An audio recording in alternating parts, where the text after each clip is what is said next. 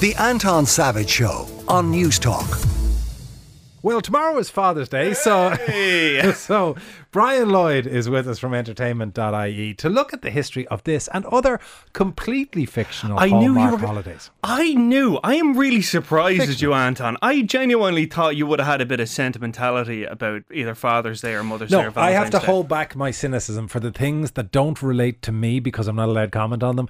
But this one, Father's Day, I get to own and go, it's complete guff. Really? Guff made up. Unless you're going to tell me otherwise. Before we get into the holiday specifically, that cliche of, of the Hallmark holiday, explain where that comes from. Right, so the Hallmark holiday, in case you don't know, Hallmark is, as we know, the card company which was formed in, and I've got my notes right here, back in 1910 um, by its founder, Joyce Clyde Hall, who was a Midwestern teenager.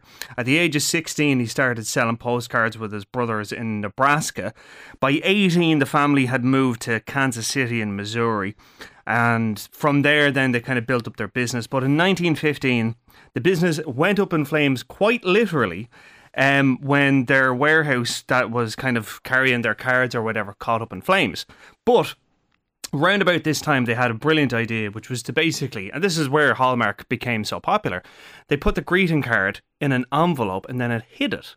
And then you gave it to somebody, and then they'd open up and they'd have the reveal of it. That's the whole thing. And then, of course, they had their big slogan, which was, "When you care enough to send the very, very best."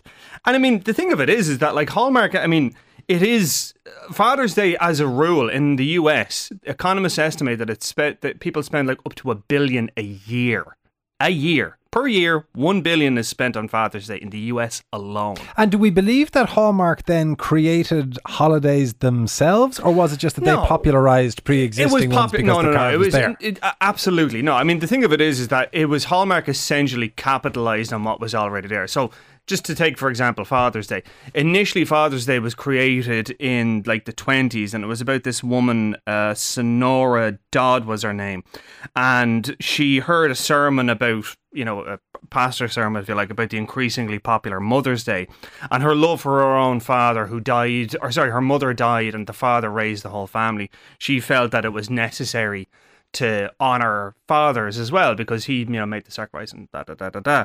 And then throughout like you know World War II or whatever people then it was kind of associated with troops overseas and that it was a way to kind of honor fathers and parents overseas as well.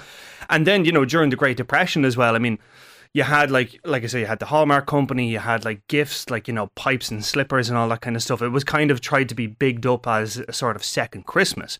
But when it actually became now by this stage it had already become a national institution in the US.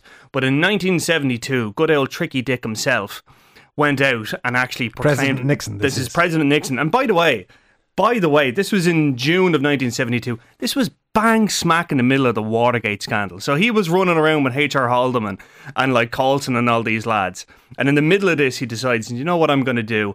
In between trying to break into Democratic national conventions and uptur- up- upending the democratic processes of the United States, I'm going to proclaim Father's Day as a national institution, and then it became a na- then it became like a, a nationally recognized holiday in 1972. Father's Day got recognised in the midst of Watergate by the president who was smack- mired in it. Bang smack in the middle of Watergate.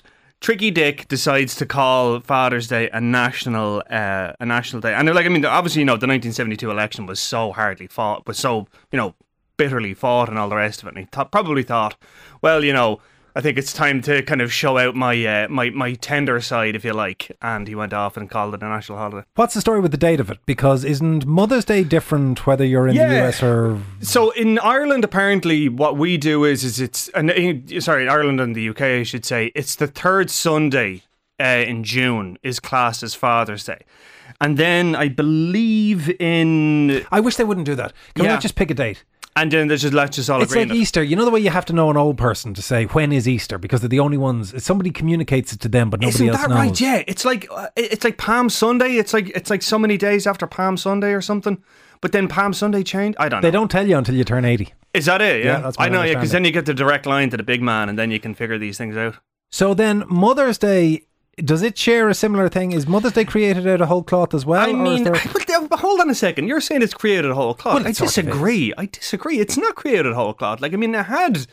I like. I'm surprised at you. Like, I mean, I actually do feel that Father's Day is a worthy uh, uh, day in the year. And I know you're looking at me like I've got 10 heads. Let me. There's enough stuff. You get a birthday and you get Christmas or Hanukkah Yeah. or. That's enough. But you That's don't feel like enough. you don't feel like the contribution that parents make, like a father makes, is worthy of a day. Like I don't think you should blackmail your own children into congratulating you I- for having said, had them. who said anything about blackmail? it's emotional blackmail. The It's assumption is you have to buy me socks because I created you. well, Absolutely didn't ask to be created. Absolutely not.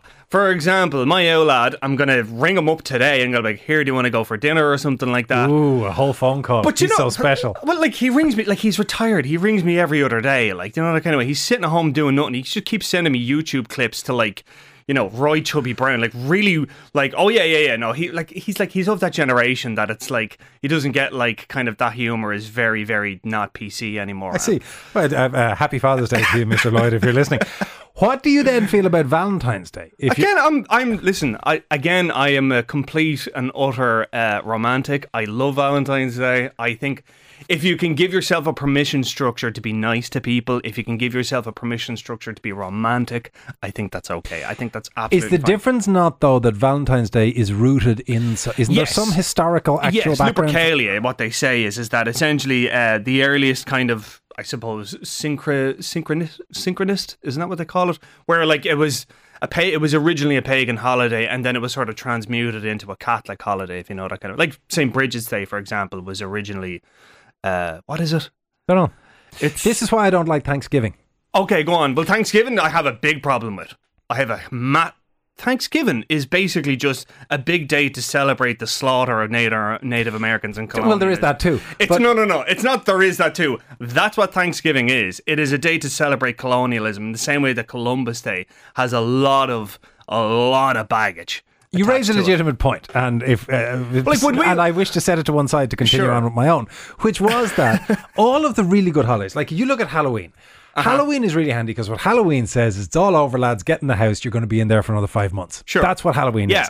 Likewise, then you have like the June Bank Holiday weekend where we say, "Congratulations, it's all starting." Hey, well, actually, Yeah. Patrick's Day is a better case. Yeah. Patrick's Day is you can start to look forward to Yeah, yeah. summer. The grand stretch in the evening. Correct. So Yeah. they all link to something where you could say, I can imagine my Neolithic ancestors crawling out of their hut and Correct. say, Thanksgiving makes no sense. It is None. just jammed randomly into the calendar when the weather is semi bad anyway, kinda. But it's interesting as well because, by all accounts, Americans go all out for Thanksgiving. Like they'll take like a week Exactly. off Sucks in and the fun around of Christmas. Yeah, but then they don't celebrate Christmas at all. Like they Weird. have like Christmas Day and then it's like boom done, and then like they have a few days and then it's like New Year's and then they're based straight back into it. That's ridiculous. Text from somebody proving me wrong because my theory was that you only get told how to find out when Easter happens when you're post 80. Uh-huh. Uh, text from somebody who says they're 66.